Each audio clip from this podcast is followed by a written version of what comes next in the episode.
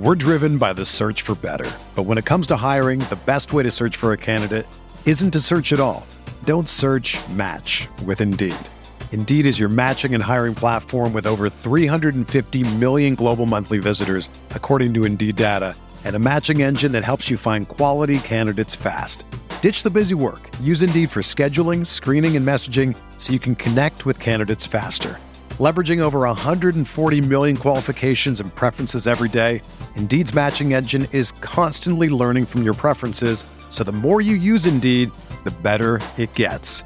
Join more than 3.5 million businesses worldwide that use Indeed to hire great talent fast. And listeners of this show will get a $75 sponsored job credit to get your jobs more visibility at Indeed.com slash BlueWire. Just go to Indeed.com slash BlueWire right now and support our show by saying that you heard about Indeed on this podcast. That's Indeed.com slash BlueWire. Terms and conditions apply. Need to hire? You need Indeed.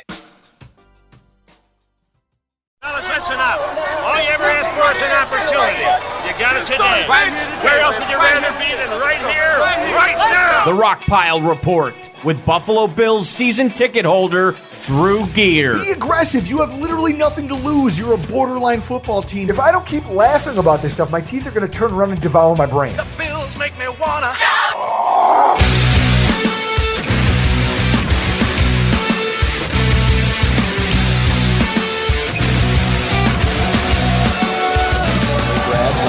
Targets so far. Little tunnel screen here set up for Toney. Toney so electric, still on his feet. Kadarius Toney, how do you do it? Might be the shiftiest player in college football, Kadarius Toney on the score. Toney on the other side of the field. Great okey doke. And they score the touchdown. Gotcha. Kadarius Toney took advantage of the misdirection in punt coverage. Welcome, everybody, to another edition of the Rockpile Report podcast. I am your host, Bill season ticket holder Drew Gear. That's my producer, Chris Kruger, and that was Mike Morgan and Mark Jones of ESPN on Bill's fan favorite prospect in the upcoming draft, Kadarius Toney from Florida University. Ah, Chris, free at last, free at last. You can see me right now. You're in a garage. You're in your garage. Ah, folks, it seems like forever ago since I last talked to you. I got to tell you, it's been wild over here. This uh, COVID quarantine, no joke. But I'm coming to you from my garage, the, the one of the few places apparently on Earth that I can walk around without a mask with a drink in my hand. I got to tell you, it's it's a good time to be alive. Chris, what's going on with you these last ten days? I can't open my mouth. Hmm? Got lockjaw again? Lockjaw again. It's, this is worse than the last time I had it. Is there a more beat up podcast than the Rockpile Report right now? None. No. I feel like you really have to work to find a more down and out podcast out there. No, I mean the last ten days have been hell, um, but it's almost over. I'm pretty much getting. I'm I'm getting out. I feel like. I feel like you, you know what's hilarious, Chris. I actually have my COVID vaccination scheduled for Friday. So the fact that I just now got COVID, I feel like it's like the Robert Duvall treatment. You know what I mean? Like that one in every crappy cop movie. There's the one old guy who gets killed like two days before he's supposed to retire. That was me. That that was me in all of this. Well, one are you going with? Are you going with the single, the single shot, or the two shot? The two shot, definitely the two shot. Ah, but I'll tell you what, I don't want to do this again. This sucked. This really sucked. I mean, the mental the mental aspect of it was the hardest because when you're just left to your own devices. I mean, Chris, I think dark enough things most of the time. You, your mind goes to some interesting places when you're just walled off by yourself for ten days. I mean, Yeah. Maybe most people are mentally healthy enough to to deal with that, but uh, Not, not you. I don't not know. me. I, think it's I think it's best for everybody that I'm not left alone for that long. Mm. God, I didn't know rum could taste this good. God. And I got to tell you, before we get into tonight's show, because we have a packed show for you, I got to tell you about this go long touchdown happy hour. See, one of the coolest things I got to do during COVID quarantine was be a part of Go Long TD. You know, Tyler Dunne and his GoLongTD.com. Every Friday he throws what he calls a happy hour. And he gets a random former player, current player, sports broadcaster, somebody on to crack a couple beers, sit on Zoom with us, and literally it's just a hang. There's not, I thought there was going to be some kind of a format or that it was going to be a little stiff and you'd have to raise your hand if you wanted to say things. And instead, you just sit around and shoot the shit with people who are either playing the game of football or used to or with Isaiah McKenzie. And it was amazing. I mean, for a first for writer, I'm impressed with the job Tyler Dunne does. Players are comfortable being in that kind of a setting. I mean, I got to pick up some nuggets of information that you won't get anywhere else right now out there. I mean, first of all, McKenzie doesn't drink. People make fun of him because he spends more money on gourmet strawberry lemonade than his friends do at the liquor store, which I found hysterical. I mean, I got a chance to ask him a question about barbecue. Turns out, like me, he believes that brisket is the elite barbecue dish. He also answered questions about his time here and how he's managed his expectations and emotions through what the evolution of this team has become. I mean, maybe in one of the most critical pieces of information I took away, he confirmed that the team has already told him that he's going to he's pretty much right now the leader in the room for the kick return and punt return jobs. Now, Chris, does that surprise you hearing that the player's willing to publicly confirm that this early in the preseason? You know, the draft hasn't even happened. You know, who else was it going to be, though? I mean, we lost Andre Roberts, so he's the natural selection for that position. Uh, it's just interesting hearing that. He also talked about that uh, McKenzie told us he's been blacklisted by the rest of the team after that. You know, everyone who follows Bill's social media saw that you know the April Fool's FaceTime bit that he was doing with all of the coaches and the fellow players. He said that's not a joke. They've actually blacklisted him. No one's answering his FaceTimes anymore. They've all told him to go to hell.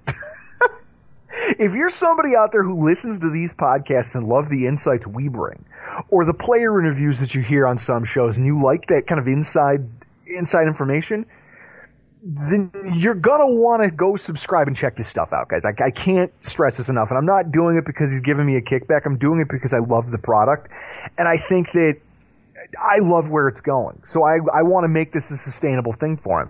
Chris, he said next week it's going to be Richie Incognito. Should I ask him why he has us blocked on Twitter? not even why. Why did you block me on Twitter? I should ask. Given you know the fact that you tried to cut a cadaver's head off, um, what is it that would lead you to block someone on social media? I'd be interested to hear. yeah.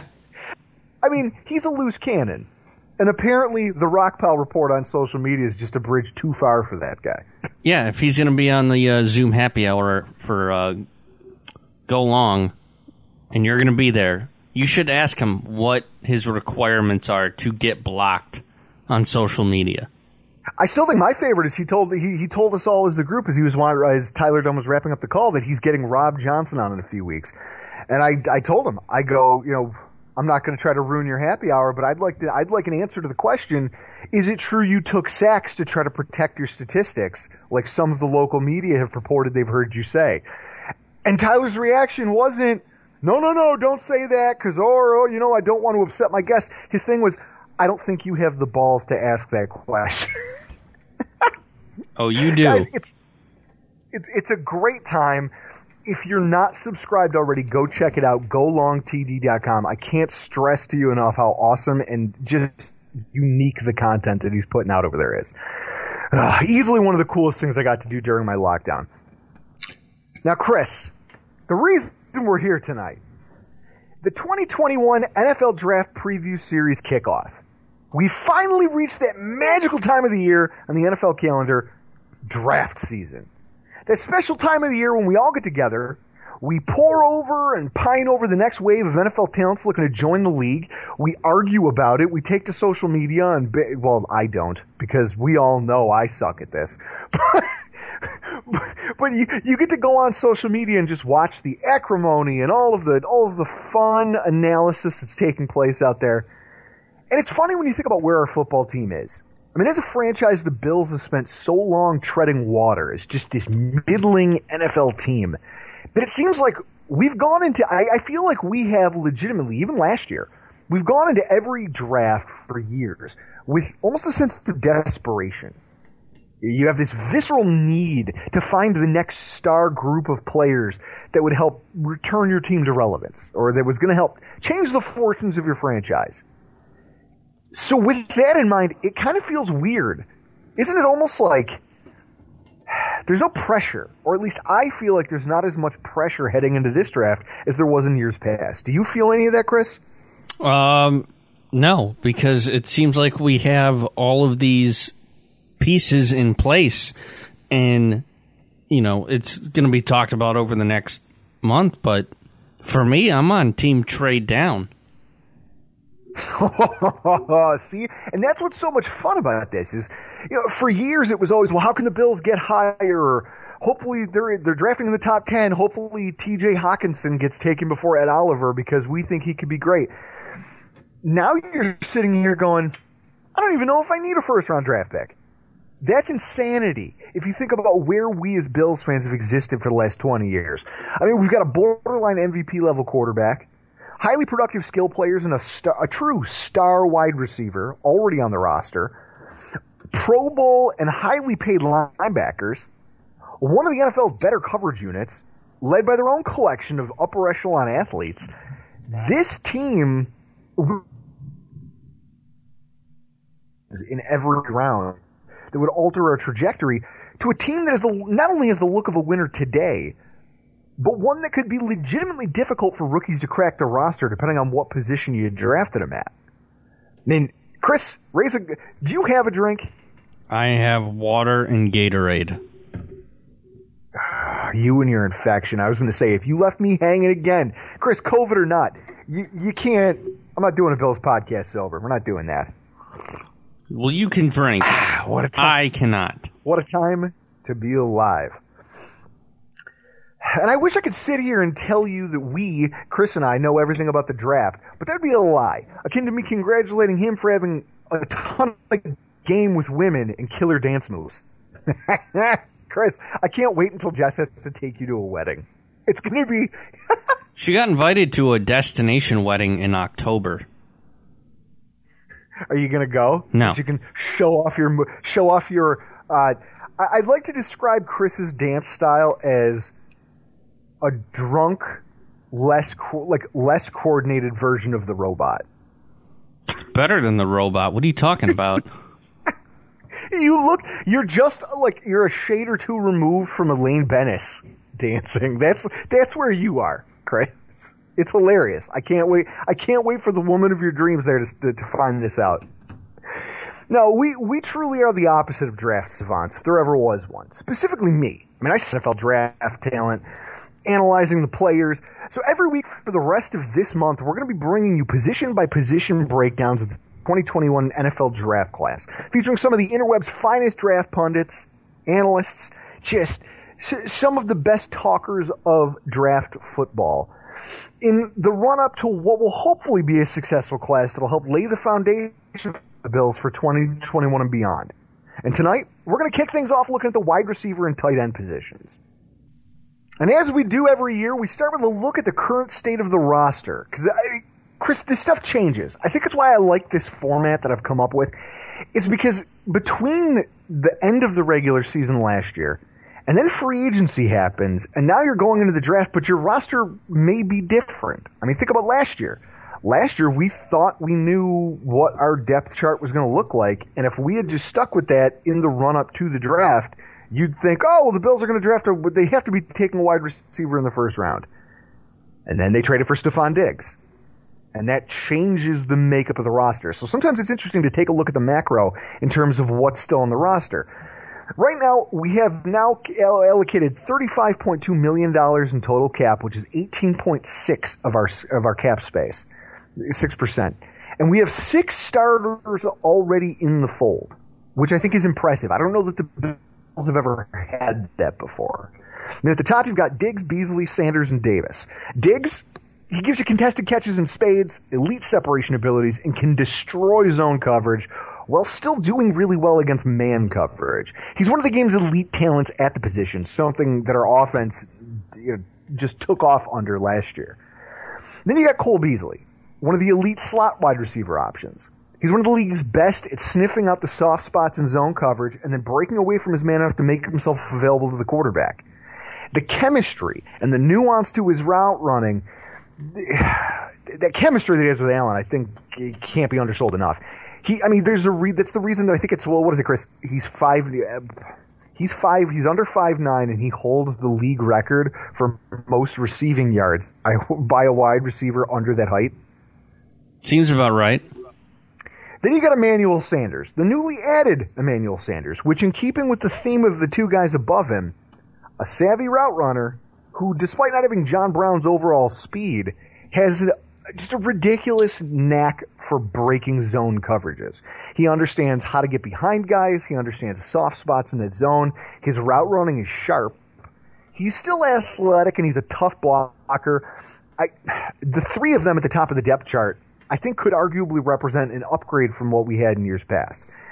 And then Gabe Davis, one of the best seasons of any rookie wide receiver not named Justin Jefferson. Gabe Davis made plays early on in 2020 and never looked back. There was that ridiculous catch of his in the Miami game, week two, where they had to replay it five or six times because no one could believe he actually one hands this ball and doesn't let it touch the ground.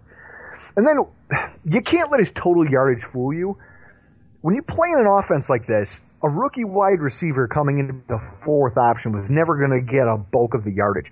But the fact that, oh, what, in the playoffs, he really showed off his size advantage. And seven total touchdowns over the course of the season. Chris, do you remember the last rookie wide receiver who came in here and produced anything close to what Gabe Davis gave us in 2020? Absolutely not. I can't think of it. I genuinely can't. I mean, I'm thinking about rookie wide receivers who had good seasons. Lee Evans, Eric Moulds. Eric, uh, okay, Eric Moulds. So his mate, I mean, Lee Evans. Lee Evans was the number one wide receiver on the team. He he didn't have a choice but to statistically be the best option. I mean, maybe who was here with him when he first came in? um, Peerless Price. I remember that him. Guy. That guy. He, he had one good year. Oh God. But either way, that's the top of our wide receiver depth chart, and that right there is already better than anything the New England Patriots or New York Jets have on their roster today, which I think is impressive. Behind them at tight end, you got Knox and Hollister. Knox is something of a sore subject for a lot of Bills fans. He has elite athleticism and the requisite size you want from your tight end one. I mean, he has one of the best uh, relative athletic scores of any tight end coming out in the last few years. Unfortunately, the reason he fell down to the third round was because he's athletically a fit for the tight end position.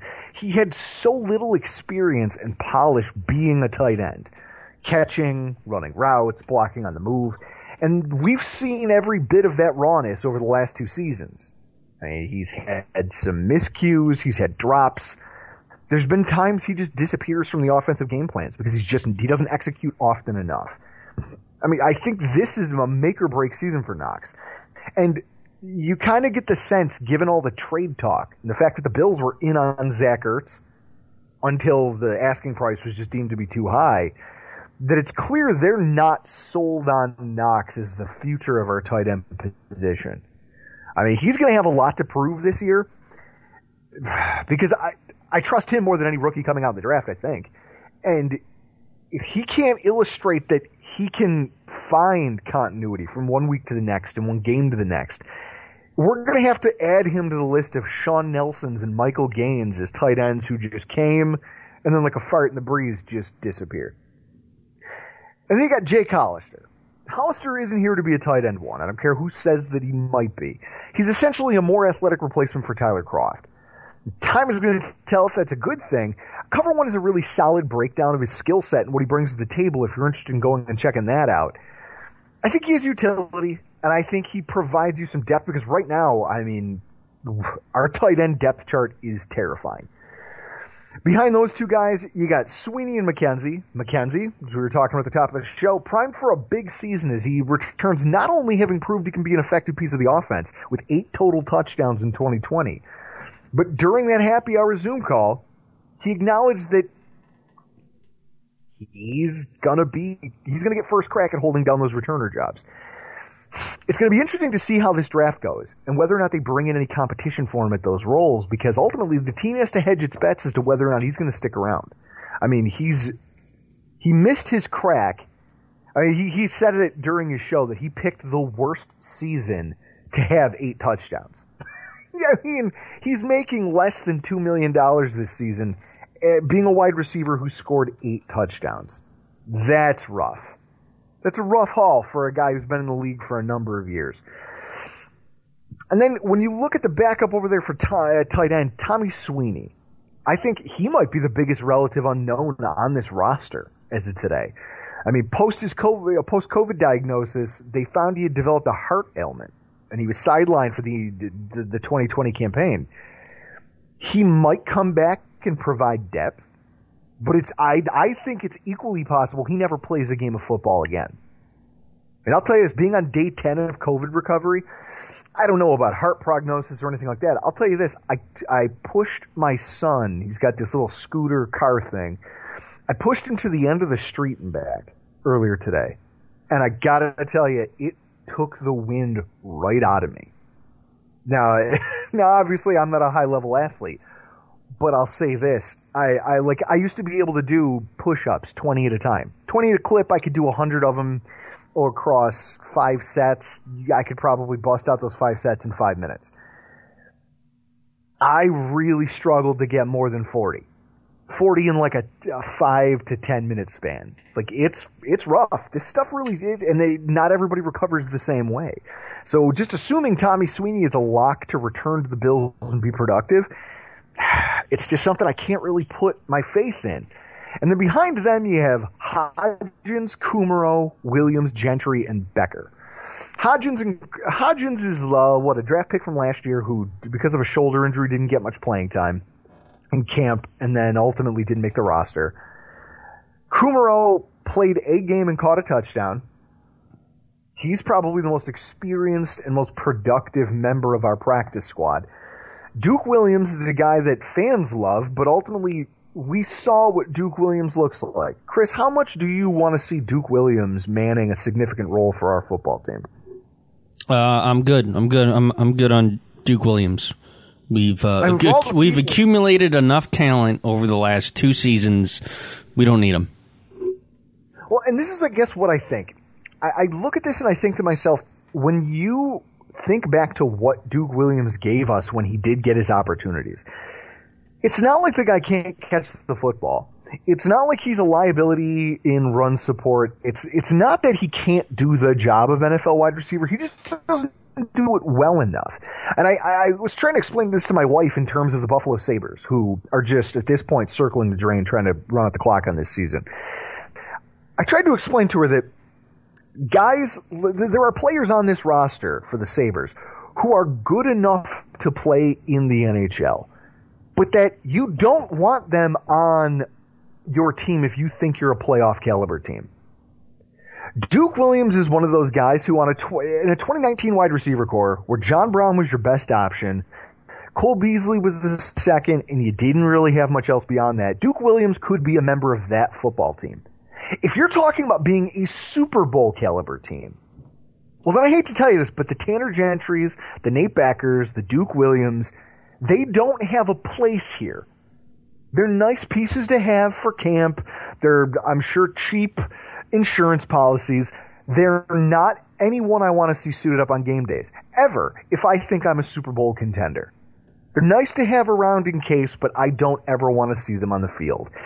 And that brings us to our draft philosophy. If we had to set the table for this conversation we're about to have with one of our favorite guests and analysts, for the second time in two years, the Bills are going to be fielding one of the most dynamic wide receiver core in the AFC, and maybe even the A, eh, maybe even the NFL.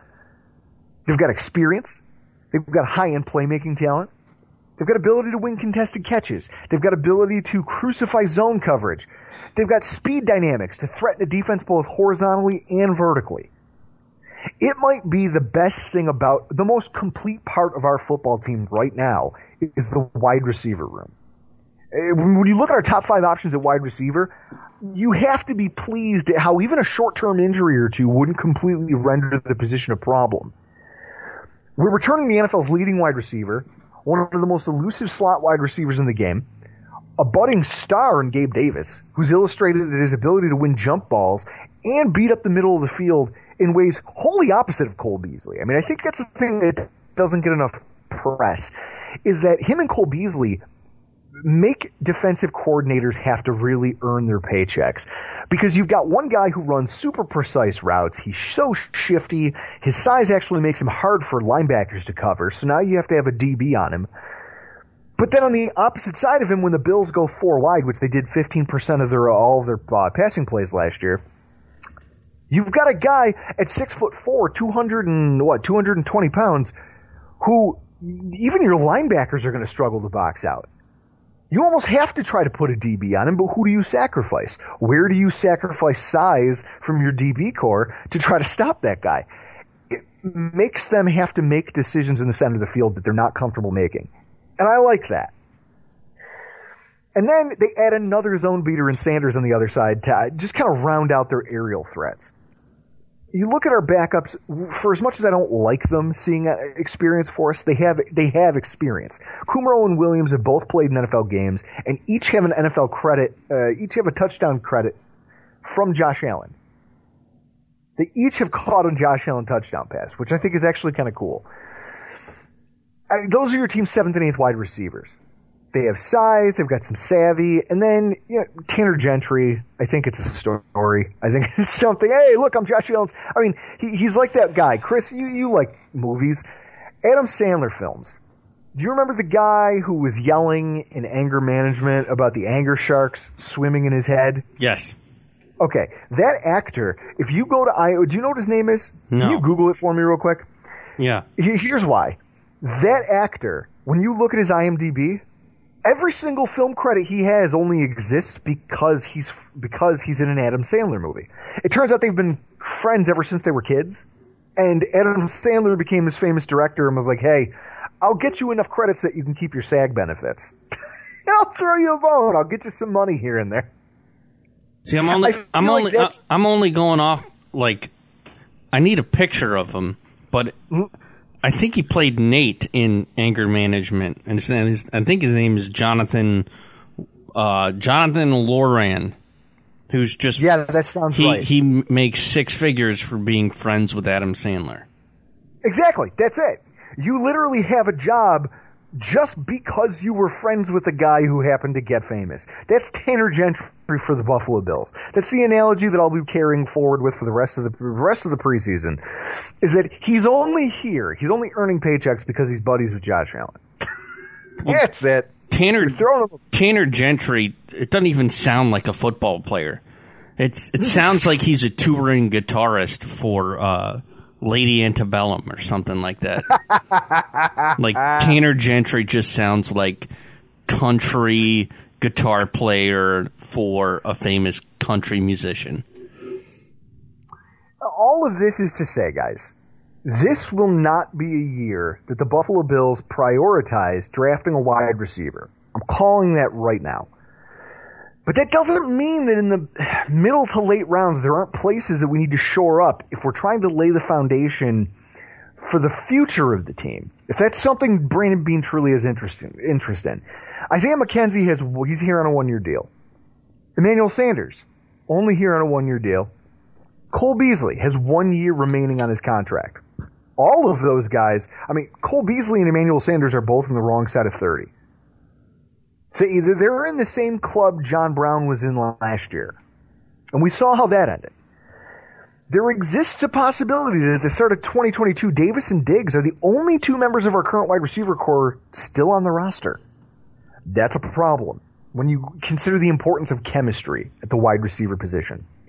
So we're going to quickly be in the market for wide receiver help. And if the team can get the right value, say a slot wide receiver who has utilities, a kicker, punt returner, or a guy who has the uh, future upside of a number two who falls inexplicably, I think the Bills could make a move now to ensure that next offseason there isn't a scramble to try to replace one of those three. And when you look at our tight end depth chart, it should have some people holding their breath. We already have the shallowest tight end depth chart in the AFC East. And while Knox has been fairly durable, anything can happen. And the fact that right now Tommy Sweeney, a guy who might not even play, and Nate Becker, who has never started an NFL game, are our only tight end two and tight end three options if Knox goes down. How comfortable are you living in that world, Chris?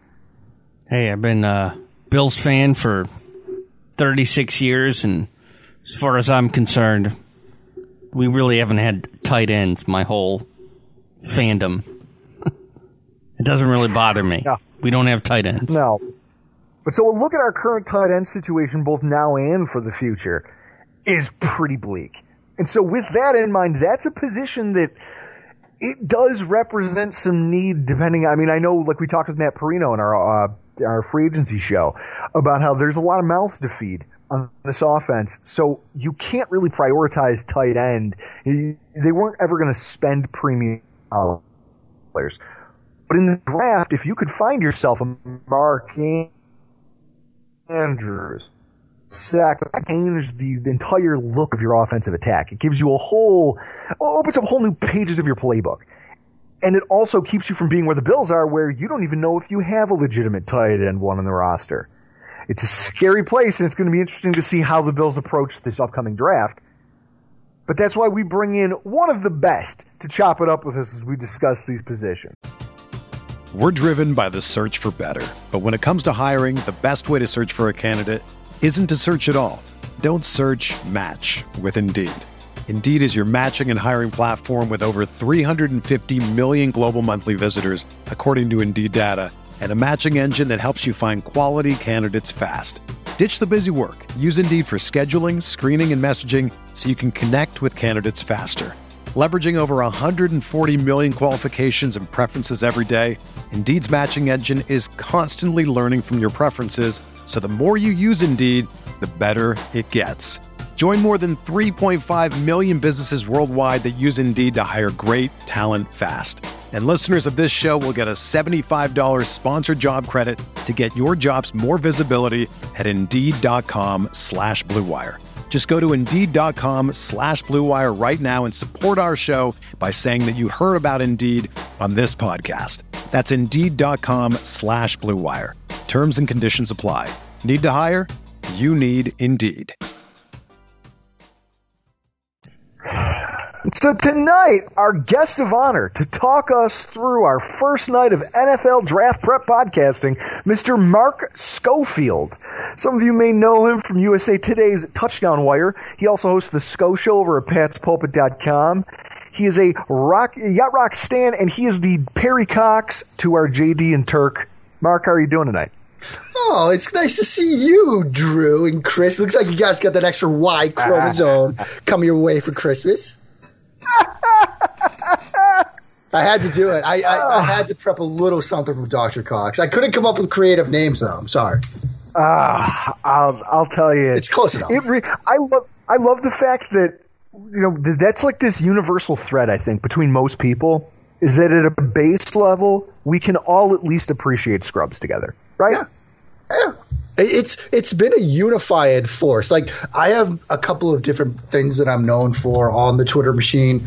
Um, you know, yacht rock, like you mentioned, uh, Africa, Toto, uh, quarterbacks, uh, making fun of myself, and Scrubs.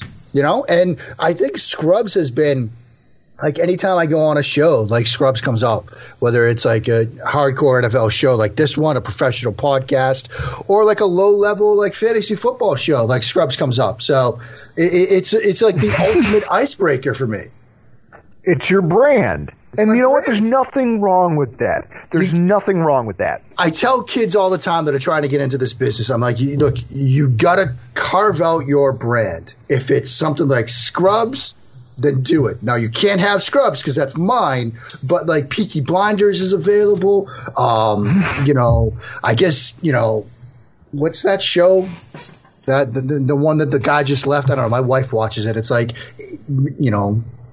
English porn or whatever. I don't know. But, you know, Bridgerton, that's it. That's it. Yeah, where there's Bridgerton and gifts, whatever. You got to carve out your brand and live by it. And that's what I do.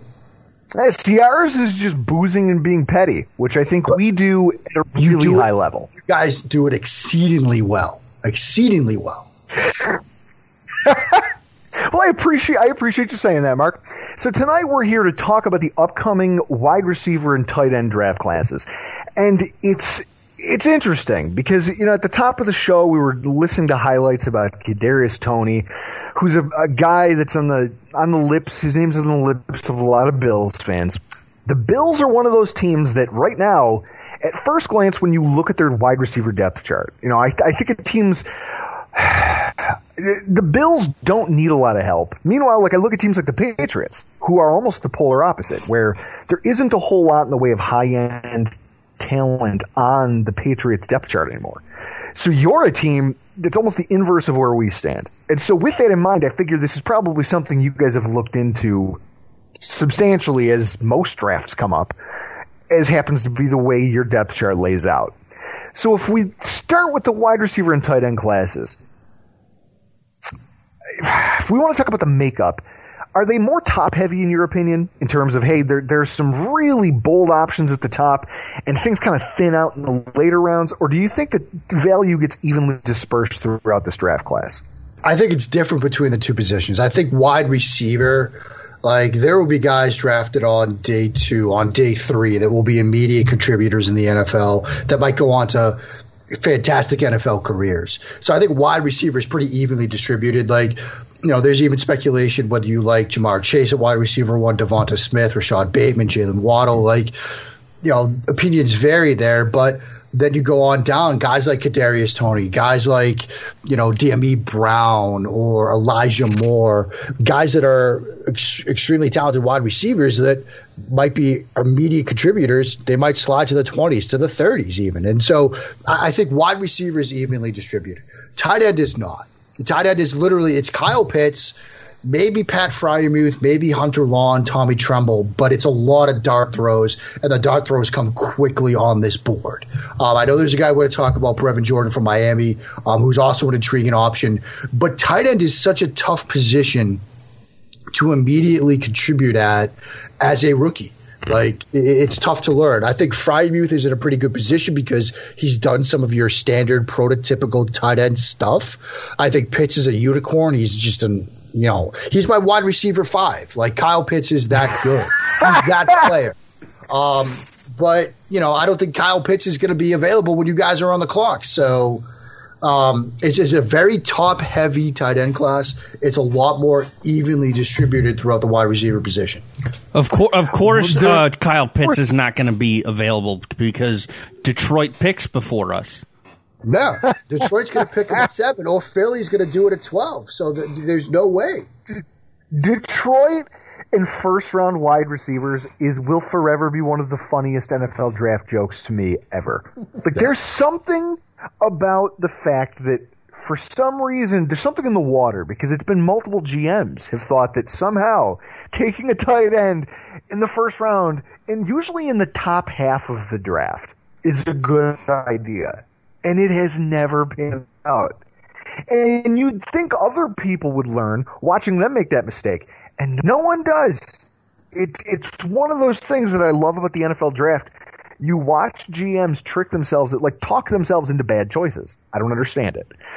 13 wide receivers, an NFL record, got drafted in the top 60 uh, last year in 2020. Do you see this class coming close to replicating that? I think so. I think so. I mean, I over at Touchdown Wire uh, USA Today, we were doing our top eleven at each position, but I had to do fourteen wide receivers because I'm like, look, the, the, there are you know 14 guys that I, I have to write about. Now, of course, one of them is Kyle Pitts, but I do think that if you take Kyle Pitts out of it, there's 13 right there. 13 guys that I would feel comfortable with picking in the top two rounds of this draft. And so I, I think it's a tremendously talented group. You know, I think even if you get down to the bottom half of that list, bottom couple of names, Nico Collins from Michigan, Amon-Ra St. Brown from USC, um, Amari Rogers from Clemson. I mean, these are guys that I think you could carve out a role for them. They could be immediate contributors in the National Football League. I mean, yeah, I, I think we're going to get close to that, if not exceed that 13 number in this year's draft. That's how good this class is.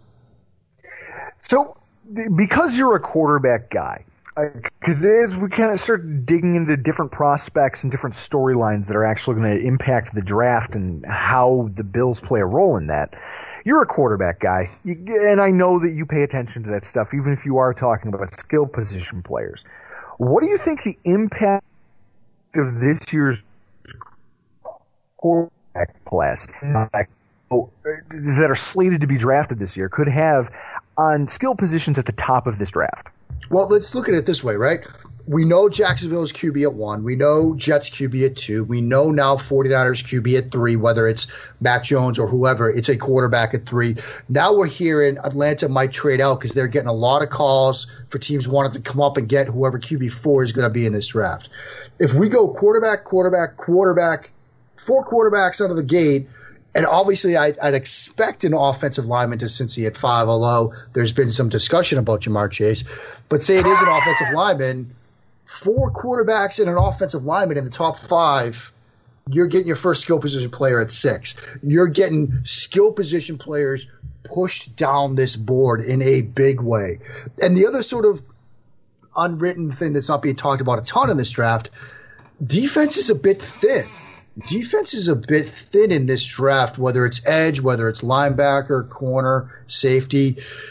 You might see teams reach for positions on the defensive side of the ball because they're worried about it like thinning out earlier. And so they're not going to wait. They think we might wait on wide receiver because we can get somebody a bit later. We'll draft our defensive tackle one right now just because we're worried about this class thinning out. So you might see as a result of both the quarterbacks getting pushed up the boards and teams reaching early on defense if they have a glaring need, like say the Giants at 11, they want to address edge. Maybe they do it at 11 because you know, they don't want to wait around. They might not like what's available. So you might see offensive skill position players really get pushed down this board. And so between that and the depth of this wide receiver group, if you're a team looking for say wide receiver two or wide receiver three or a luxury pick a wide receiver or even a running back, you might be in a great spot come your pick.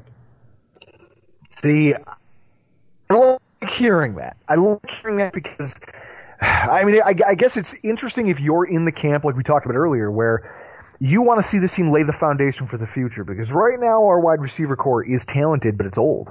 I mean, you get got the Beasley and 30. You don't want to go into an offseason at the end of this scrambling to figure out who your wide receivers for 2022 are going to be. So I think that that's an interesting dynamic to watch play out. Now, here's a storyline that's bugged me.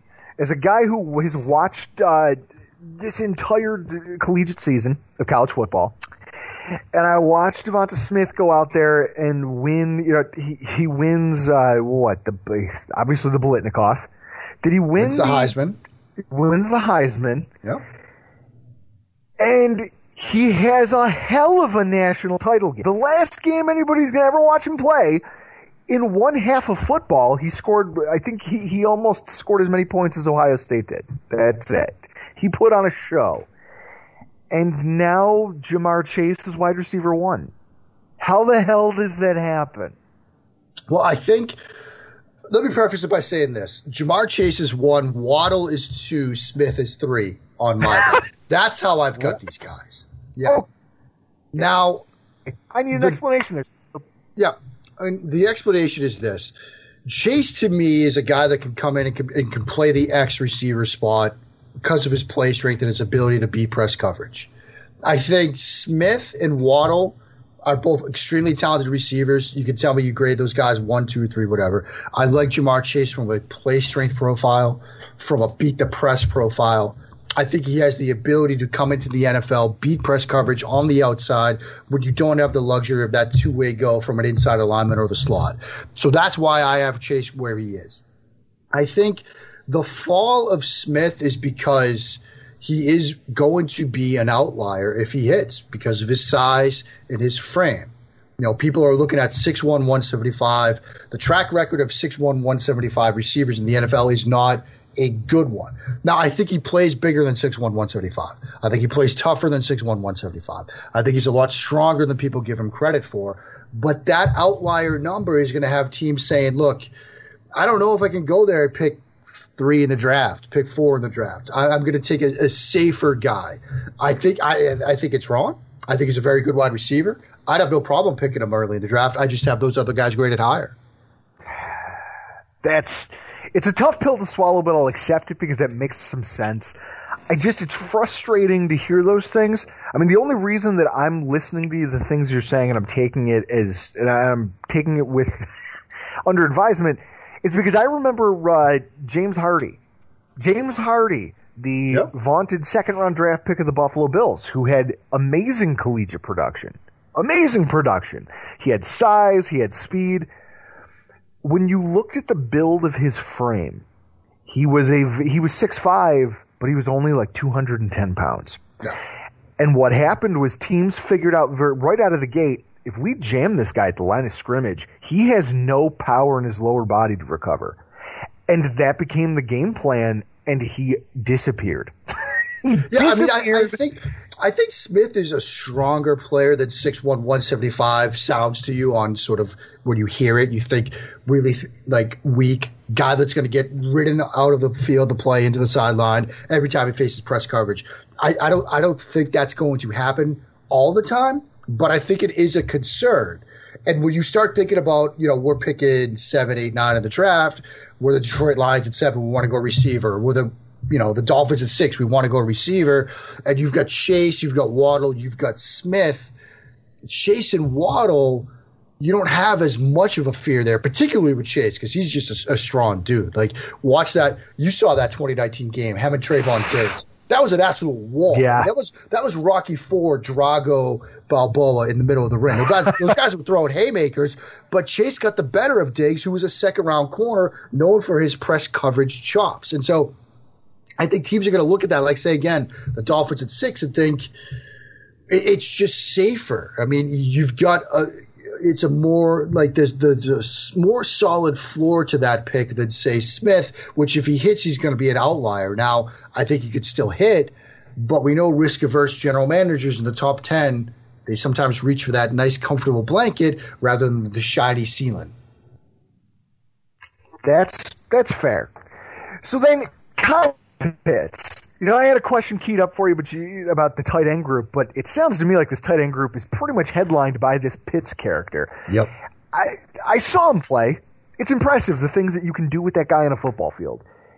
But I guess I have a hard time, and I'm one of those people who I, I just I look at results, and what I see is that every tight end drafted in the first round. I mean, Noah Fant's been okay, all right. Noah Fant has done pretty well for himself.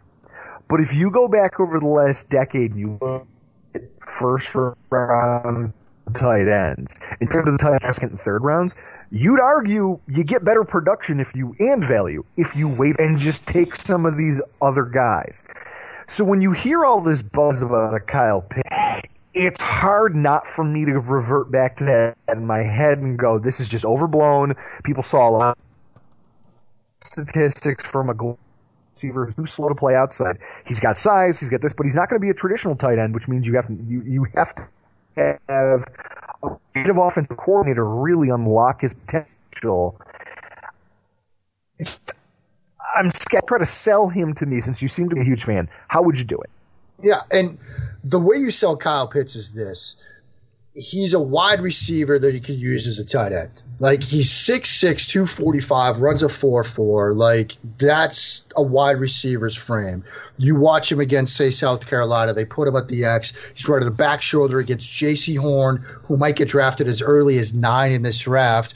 And he's just beating him up you know, because he could use his size and his frame. You watch him against Kelvin Joseph, who's a corner that's probably going to go maybe as early as day two.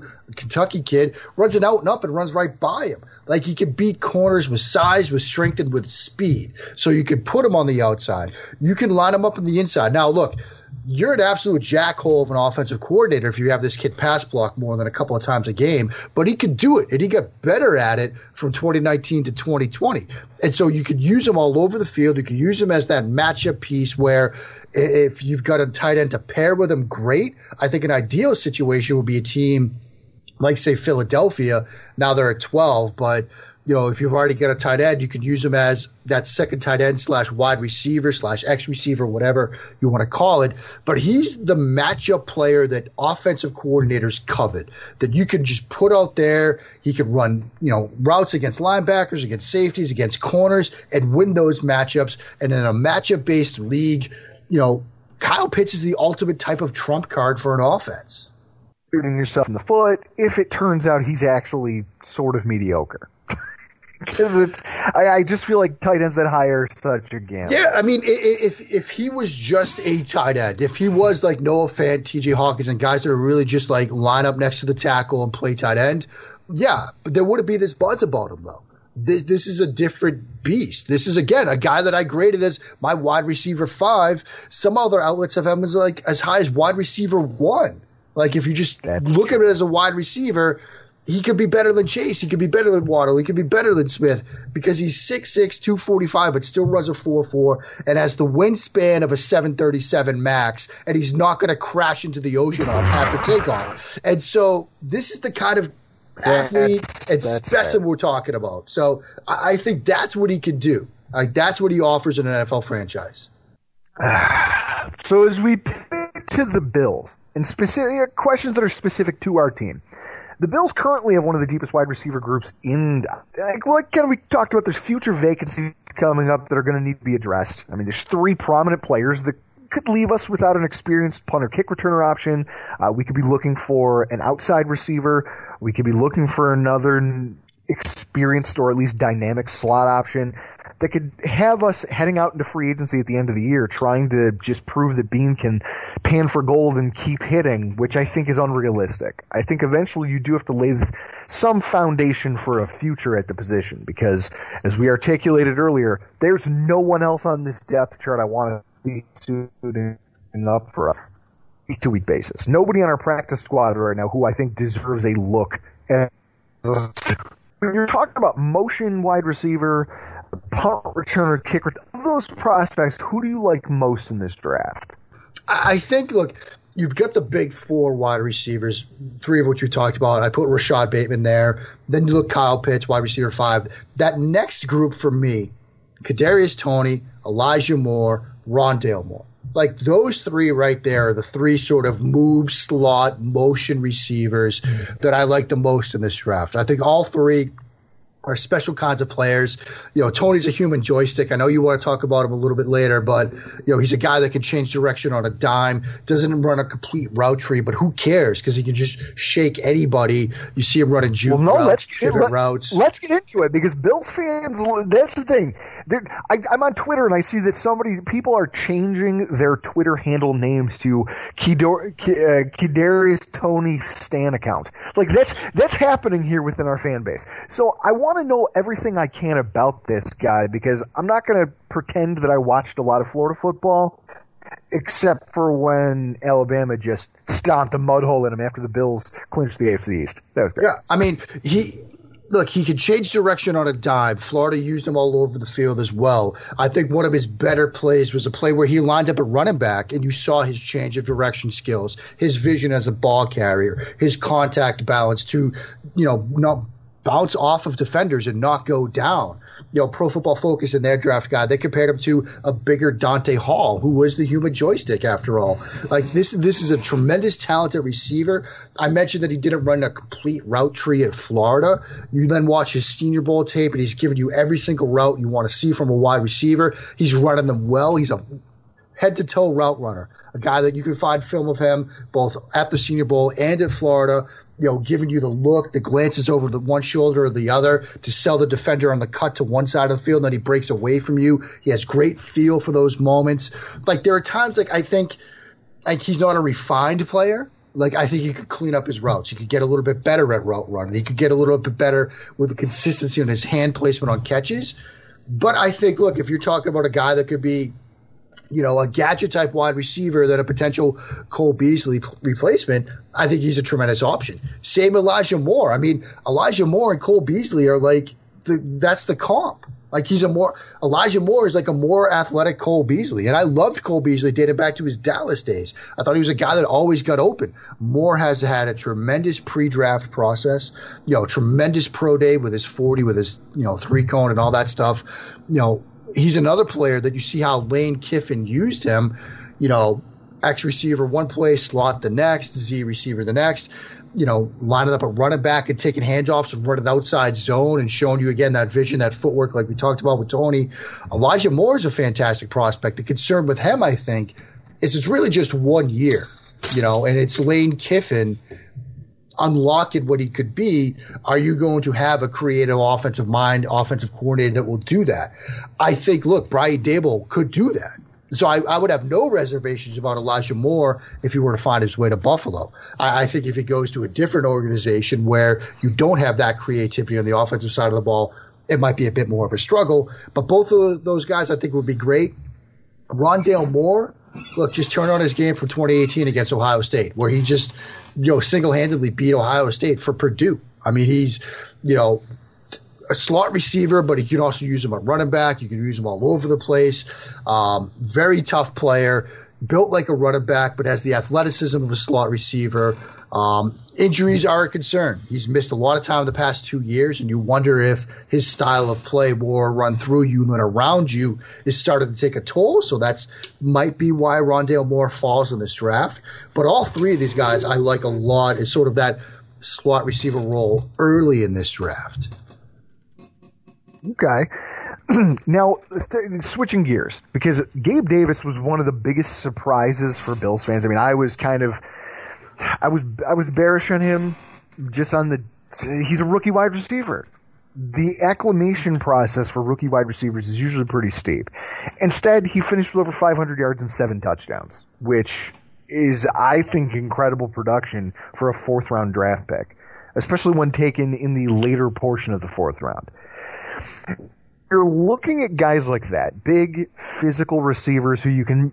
You know, we play him sometimes in the slot, but he could also line up outside in the boundary. When you look at what mid-round talents do you think could have value akin to that? Fourth round, fifth round draft pick who could come in in a system like ours, a vertical passing attack, and give you some utility that way. You know, I think there are a couple of options. I think Anthony Schwartz, the, the kid from Auburn, has that potential. You look at some of what he's done on film over the past couple of years, um, some of what he's already done on his, on his pro day. You know, he's got speed. You know, he's tested well. I think he's got the ability to sort of beat you over the top.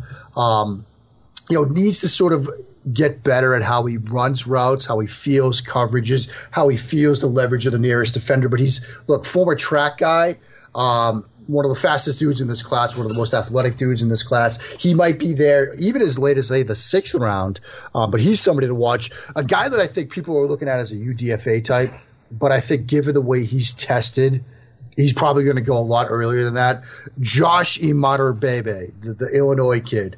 Um, started his career at USC, finished it up at Illinois, was used as more of an X receiver. I think he had like a 46 and a half inch vertical at his pro day. Just a tremendous athlete, can jump out of the gym. One of those guys that you throw it up, he's going to go get it. Certainly things haven't quite come together for him, uh, but I do think he's a receiver that is going to slip, but there's talent there to work with. And if you're like the Bills, a team that has an established receiver room, but you can make the luxury pick of a guy that many people will think will go undrafted in, say, the fifth of the sixth round and just bet on that athleticism. He's a player to watch.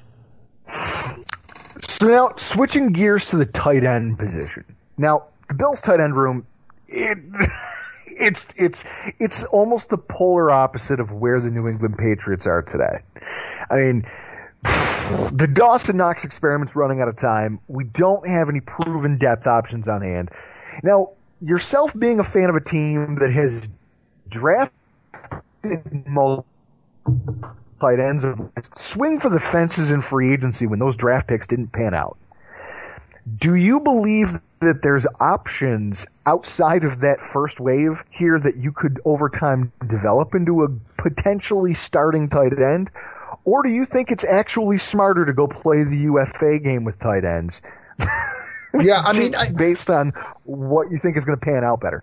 you know, I, I, think generally speaking, I'm not saying this, guys, as a Patriots fan because my team just spent, you know, the gross national product of Liechtenstein on tight ends in free agency. Um, but I do think because of the way the tight end position is handled in the college game versus the pro game, it's it's tough for these guys to contribute early. And so I do think that look, if you're a team that's built to compete, or at least thinks you're built to compete, perhaps in the Patriots case, it makes more sense to sort of chase down the undrafted free agent types at the tight end position because it takes a while to get those guys up to speed, and you might not have that luxury of waiting. Now, that being said, look, I, you know, I joked about this class a little bit, but there are some guys that intrigue me in sort of that late day two, day three kind of range. I mean, one name I'll give you, uh, Tony Poljan from Virginia started his career at Central Michigan as a quarterback, then moved to tight end. But from what I've seen, particularly this last year at Virginia, you know, he can give you your typical standard inline next to the tackle, tight end type stuff. Great blocker in the blocking game, both in pass protection and in the run game. You know, I think he's a good red zone weapon. With a lot of these tight ends guys, I found myself writing down in my notes when I was watching them is there more potential here that they just didn't tap into? You know, a guy like another example of that is Tommy Tremble, the Notre Dame kid, who was basically their like third tight end slash a fullback, but he was always open when he ran routes. And it's like these quarterbacks just aren't looking the tight end's way unless it's Pat Freiermuth from Penn State, who is good, or Kyle Pitts.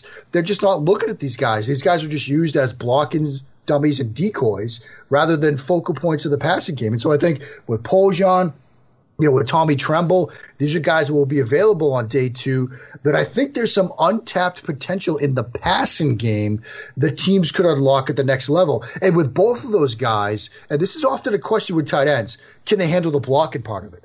Both of those guys handle that. They've got it down. Like Tremble is one of the best blockers of this position in this class. Poljan's not bad himself. They've got the harder part figured out. It's then can you get them as to become options in the passing game. For a team like the Bills that has the receivers you do, you know, a guy that can block and then get open into the flat, that's not too, that's not a nice little luxury to have. And so I think those guys would make some sense for Buffalo if they want to dip into the. See, Schofield, this is what I love about you. You see every year for every position group, I have this list of people. I call it players Drew likes, no, he likes or wants to know more about. And just through the course of casual conversation, you just manage to hit on these things. And I know that you really don't look at the stuff we send you anyway. You're a professional. You don't need a whole lot of pride. But there is one. Now, Brevin Jordan, we talked about it. The comp that I've heard for Brevin Jordan is Charles Clay, which scares the shit out of me. I don't like the fact that people are like, oh no, he's this great tight end who can make plays out in the open field and he can be a safety valve and do all these things. And his ceiling is a guy that I spent his final season here just cussing out. I, Chris at one point thought I was just going to have a stroke because you watched him just he's not athletic enough or tall enough to make plays over linebackers. It's essentially if he doesn't find a space in zone, he's not all that useful. I mean, would you say that that's fair to say of Brevin Jordan? I think it is fair to say. Um, I, I, look, with Brevin Jordan, he was a guy that I really thought I was going to like a lot more, and I did like a lot more on film. And then you see the pro day numbers, the tested numbers, and you start to wonder what you missed because he looked more athletic on tape. You know, I, I he's one of those move type tight ends where you get into the question of what's his NFL usage going to be? Is it going to mirror how Miami used him, where he's lined up in the slot, where he's lined up as an X, where he's in stack slots, where they're throwing bubble screens to him? Like, if you're Brian Daboll and you're throwing bubble screens to Brevin Jordan over Cole Beasley and Stefon Diggs, like, you need to reevaluate some things. Like, that, that's not how Brevin Jordan is going to be used in the NFL. And so, it, then you start to project him to a more traditional tight end role, and you wonder, like, can he have the kind of success he had at Miami? Um, it's a huge question mark. I know a lot of people are higher on him. You know, I've got him as tight end three, maybe that says more about this class than anything else. I, I think there's ways it can work. I'm just not so sure Buffalo is the best spot for it. And then there's one name on my list that you didn't talk about at all tonight that I just just from what I've taken in this pre-draft process, I'm interested in a kid by the name of Marquez Stevens, wide receiver out of Houston, touted as maybe the fastest wide receiver in the draft in terms of play speed, not just forty, not forty time, play speed. What's what's your opinion on him? And I mean, what do you view him as at the NFL level? I mean, I, I think he's kind of that pure burner type that has one thing that he does and he does it extremely well, which is run fast. Like he doesn't do a lot in terms of selling routes because he doesn't need to. He can just run by you. And that works at Houston and that worked at times at the Senior Bowl, but does it work on Sundays? And and that's a huge question mark. It is their value to a guy that can certainly get deep and get over the top of the coverage, perhaps.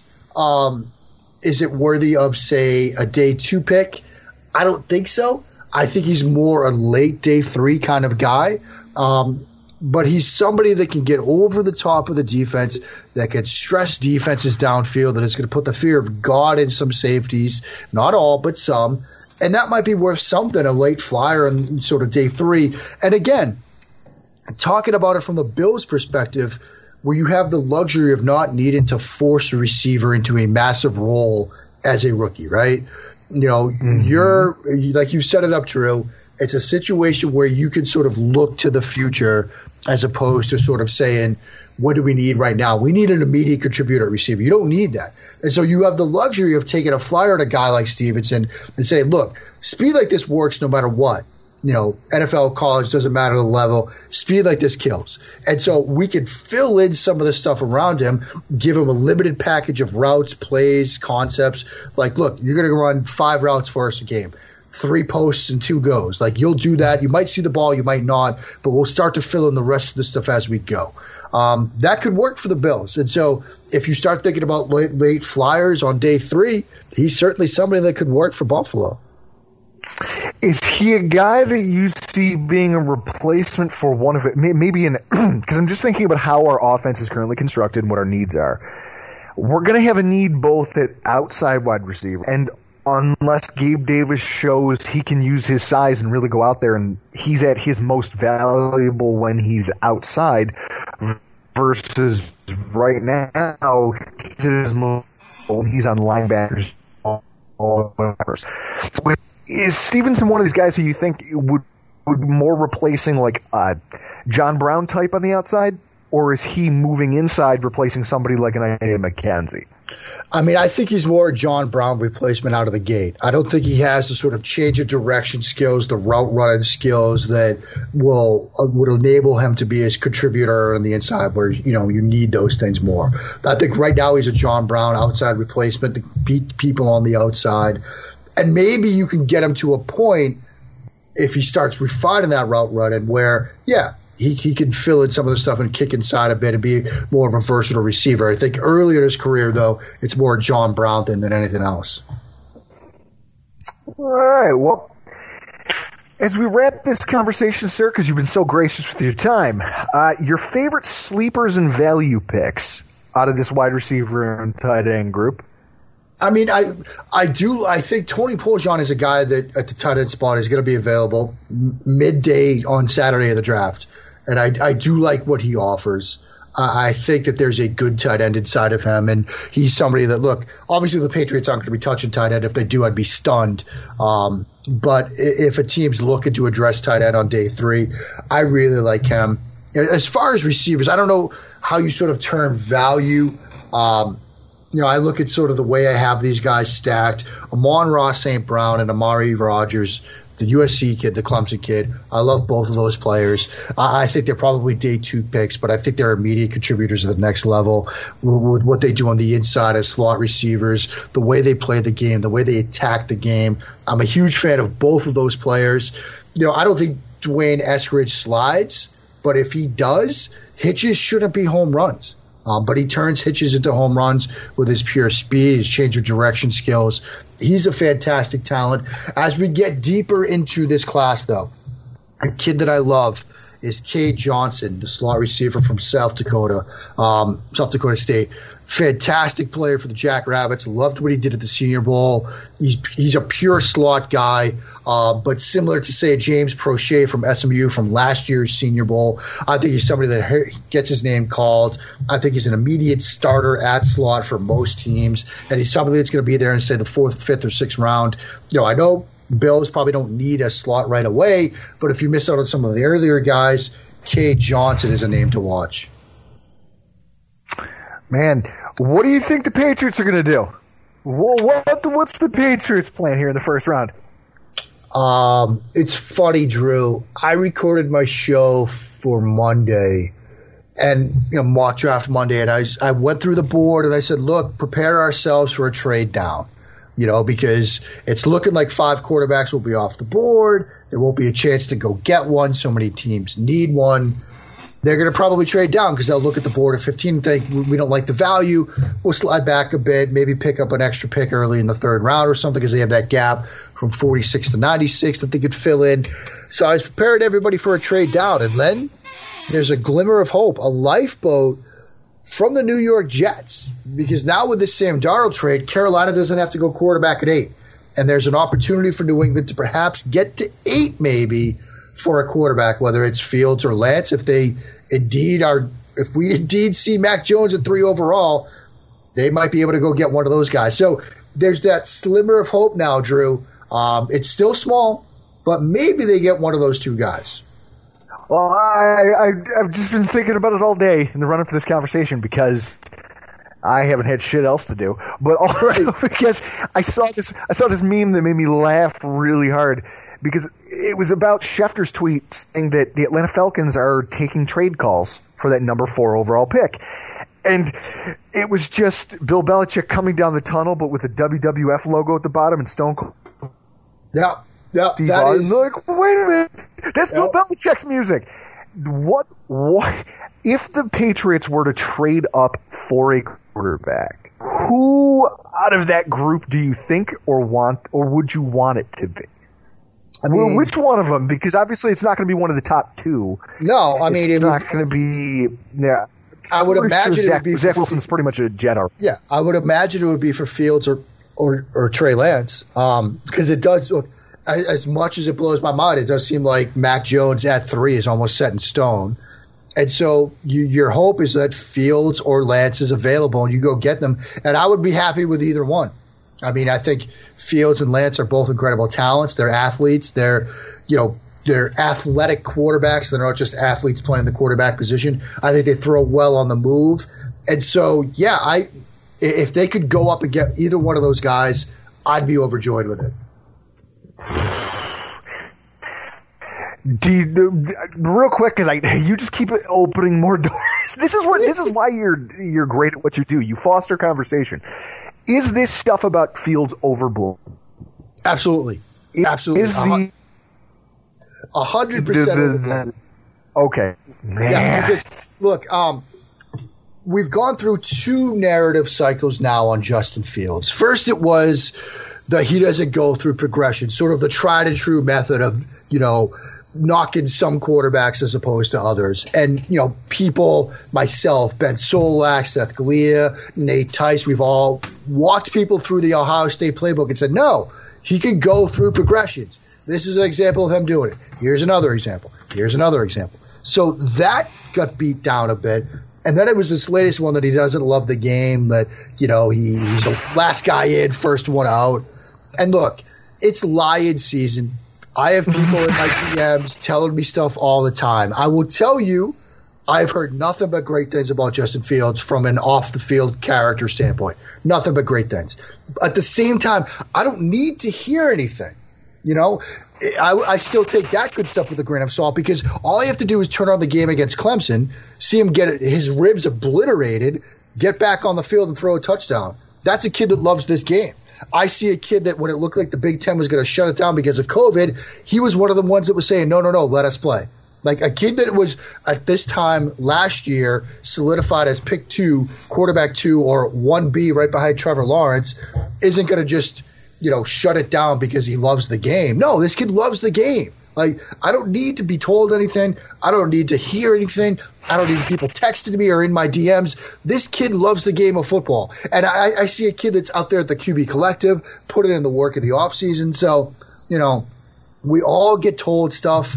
Most of the stuff I ignore. I don't need to be told whether Justin Fields loves this game or not. It's clear that he does. See, guys, and this is why you need to be following Mark's work over at Touchdown Wire. What do you have coming up in the next couple weeks? I mean, it is draft season. It is draft season, my friend. So we've we are getting through our top 11, or in my case, a wide receiver 14 on the offensive side of the ball. Doug has to do interior offensive line. That's what's left on offense. Then we're going to kick it to defense. I'm doing top 11 edges, linebackers, and corners. Doug has interior defensive line and safeties. Um, and then we're going to get into top 50 and all that fun stuff. But follow the work of the Bird app at Mark Schofield, touchdownwire.usatoday.com is the HTML, the HTTP, the URL, as they say. Um, but yeah, on Twitter at Mark Schofield. Mark Schofield on Twitter at Mark Schofield. Chris, you sound a little exasperated there. Is everything all right? Yeah, well, I don't. I can't open my goddamn mouth. So Not gonna lie, doing this podcast has been so much fun because I get to watch you.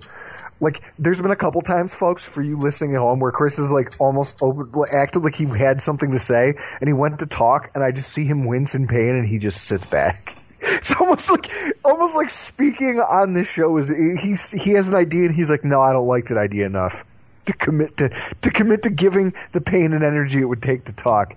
Chris, how did our podcast become the most beat up Bills podcast?